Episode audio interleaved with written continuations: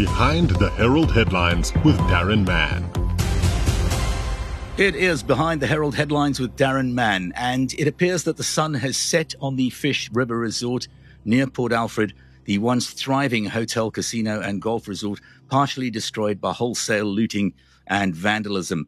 There was a large-scale break-in over the past weekend. It caused millions of rand in damage and theft, police reporting that every single room in the resort had been burgled, many items stolen.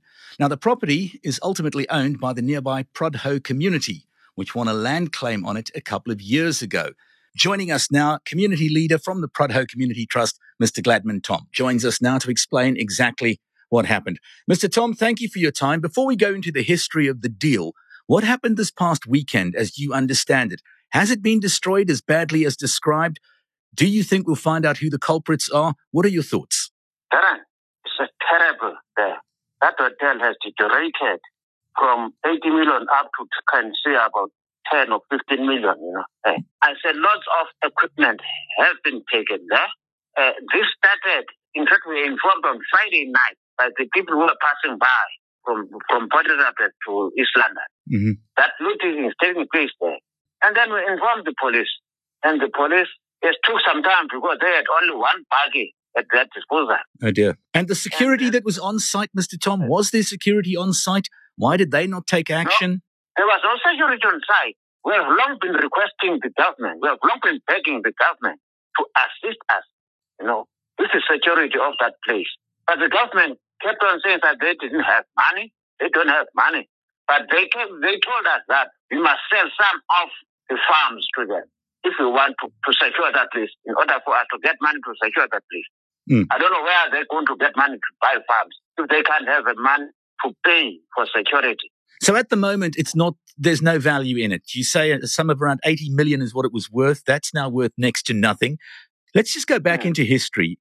You won a land claim on the land a couple of years ago, the Prudhoe community. Yeah. You won a dispute between, I think it was the Amazizi and the Prudhoe.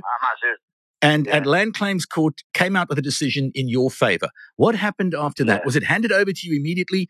Did the government offer you some sort of stewardship, or did someone else enter into a contract? Talk me through that process. From the Land Claims Court, an appeal was sent to the Supreme Court of Appeal and then up to Constitutional Court.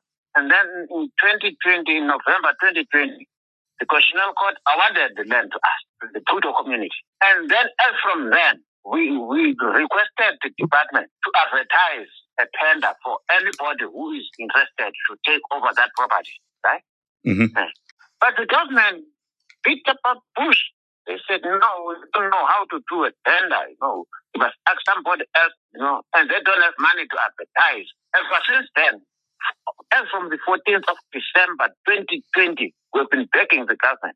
At the time being, there was a caretakership guy there, caretaker company who was employed by the government. And that company was paid 2.3 million a month. Can I just stop you there, if I may, to ensure I understand correctly? So Land Claims Court rules in your decision. You ask for government assistance.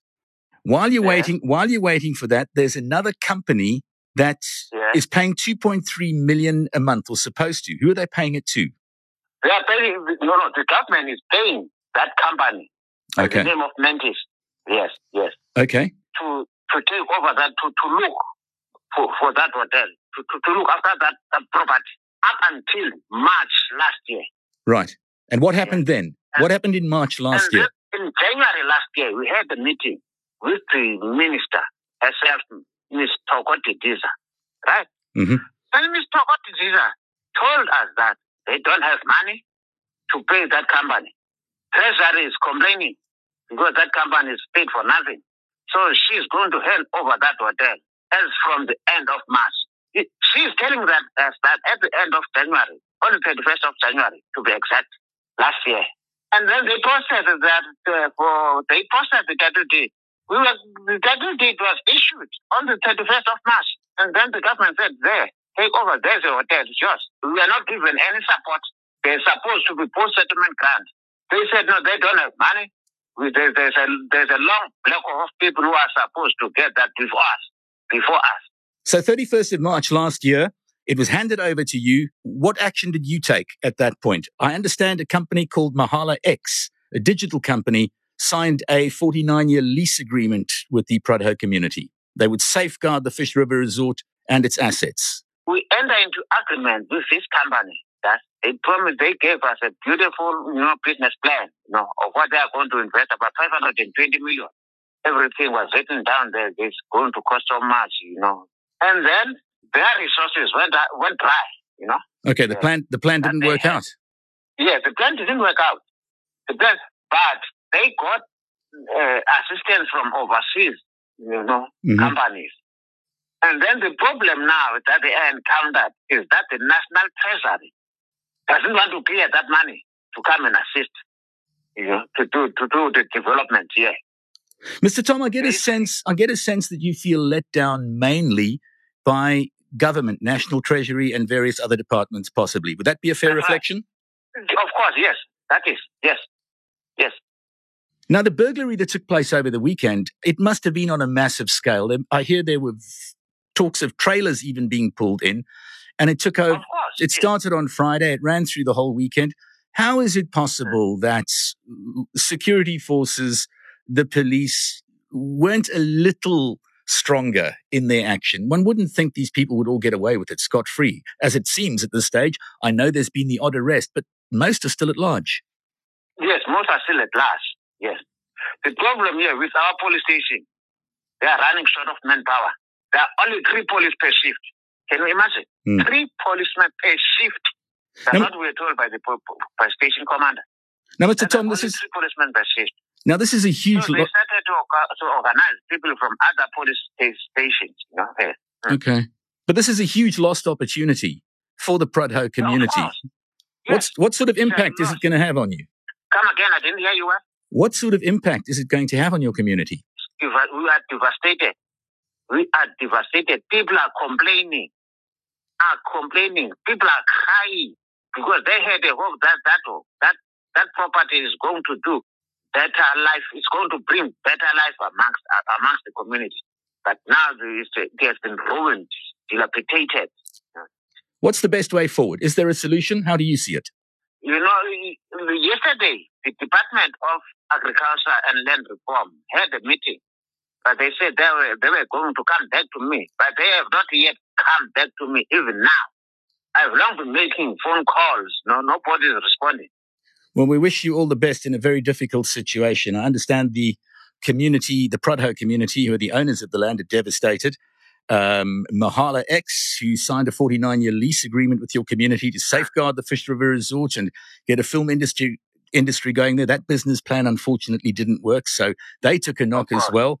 It seems to be lose, lose, lose everywhere. Final question for you, Mr. Tom. Is there any chance of the community themselves getting to hear who the burglars might be and assisting the police in arrests and maybe recovering some of the assets? Of course, that's what we are trying to do. To such an extent, I spoke to the station commander that we must do door to door in our community, because some of the staffs are amongst the community members. Sure, we know. Sure. Yes. Well, we wish you all the best for that. It's a very, very difficult situation, and we hope it does resolve itself soon. Certainly, as one who has played on what was a magnificent golf course many times myself, I feel the loss from that point of view. Mr. Gladman Tom, Community Leader from the Prudhoe Community Trust, thank you so much for joining us. We did also reach out to Mahala-X for comment on the podcast. Rather than join us live, they provided a media statement which reads as follows. Mahala-X entered into a lease agreement with the Prudhoe Community Development Trust in March 2022 to monetize and create revenue to maintain the Fish River Resort for the benefit of the Prudhoe community as a whole. The Fish River Resort had been transferred to the Trust as the culmination of a 25-year land claim process a few years earlier. Mahala-X had negotiated with the Trust a development and a business plan that included the building of film studios, the use of the resort as a film location, and the establishment of a soap opera on site to create employment and income for the site that would be sufficient to cover the overheads. The costs run at circa 20 million rand a year. The state had paid for the upkeep for 4 years prior to the transfer of ownership. Now, the Fish River Resort was not viable as a golf and tourism destination, as it couldn't generate returns sufficient to cover overheads. The film studio project was considered viable as a source of income that could sustain operations. Shortly after Mahala-X took occupation of the site in April 2022, it became apparent that there was a group of people who had objection to their lease, citing issues around transparency regarding the lease process and citing fears around the long-term nature of the lease, 49 years. The group met with Mahala-X, the trust, and various government agencies on numerous occasions and continued to remain hostile and unsatisfied with the progression of the project. The group protested at the site on multiple occasions, blocking the entrance, intimidating staff, and ultimately forcing a multi-million-rand foreign film production off the site during a two-day hostile occupation of the site on the 29th and 30th of August 2022. It was during this occupation that the group forced the staff and production company off-site in a hostile manner. The occupation only ended after Mahala-X obtained a court interdict from the High Court in Makanda. Given the material cost of disruption in operations and the hostile and violent nature of the event, all operations ceased and significant losses were incurred. Mahala-X was not in a position to refinance or re-establish operations until such time as the court interdict was made permanent, and it was clear that the social cohesion issues affecting the Prudhoe community were resolved. Mahala-X worked with the Office of the Premier and the Chief Land Claim Commissioner, as well as a number of government agencies, to establish a viable way forward. In early January of this year, Mahala-X presented a financing solution to all stakeholders and began the process of securing the investment. The financial instrument is currently in due diligence process with National Treasury. But due to the nature of the events that unfolded, all potential short-term investors declined to participate due to these social cohesion issues, and the longer-term finance sort has not been closed in time to enable the site to be re-operational, according to the timelines that were suitable to the trust. The lease agreement with Mahala-X had been terminated by the trust. The site has been subject to successive burglaries over the past few months, with an escalation over the course of the past few days. The Prudhoe Community Development Trust is looking for an investor to take on the site. That's the media statement from Mary Brennan. She's the CEO from Mahala-X. That was today's edition of Behind the Herald Headlines with Daron Mann.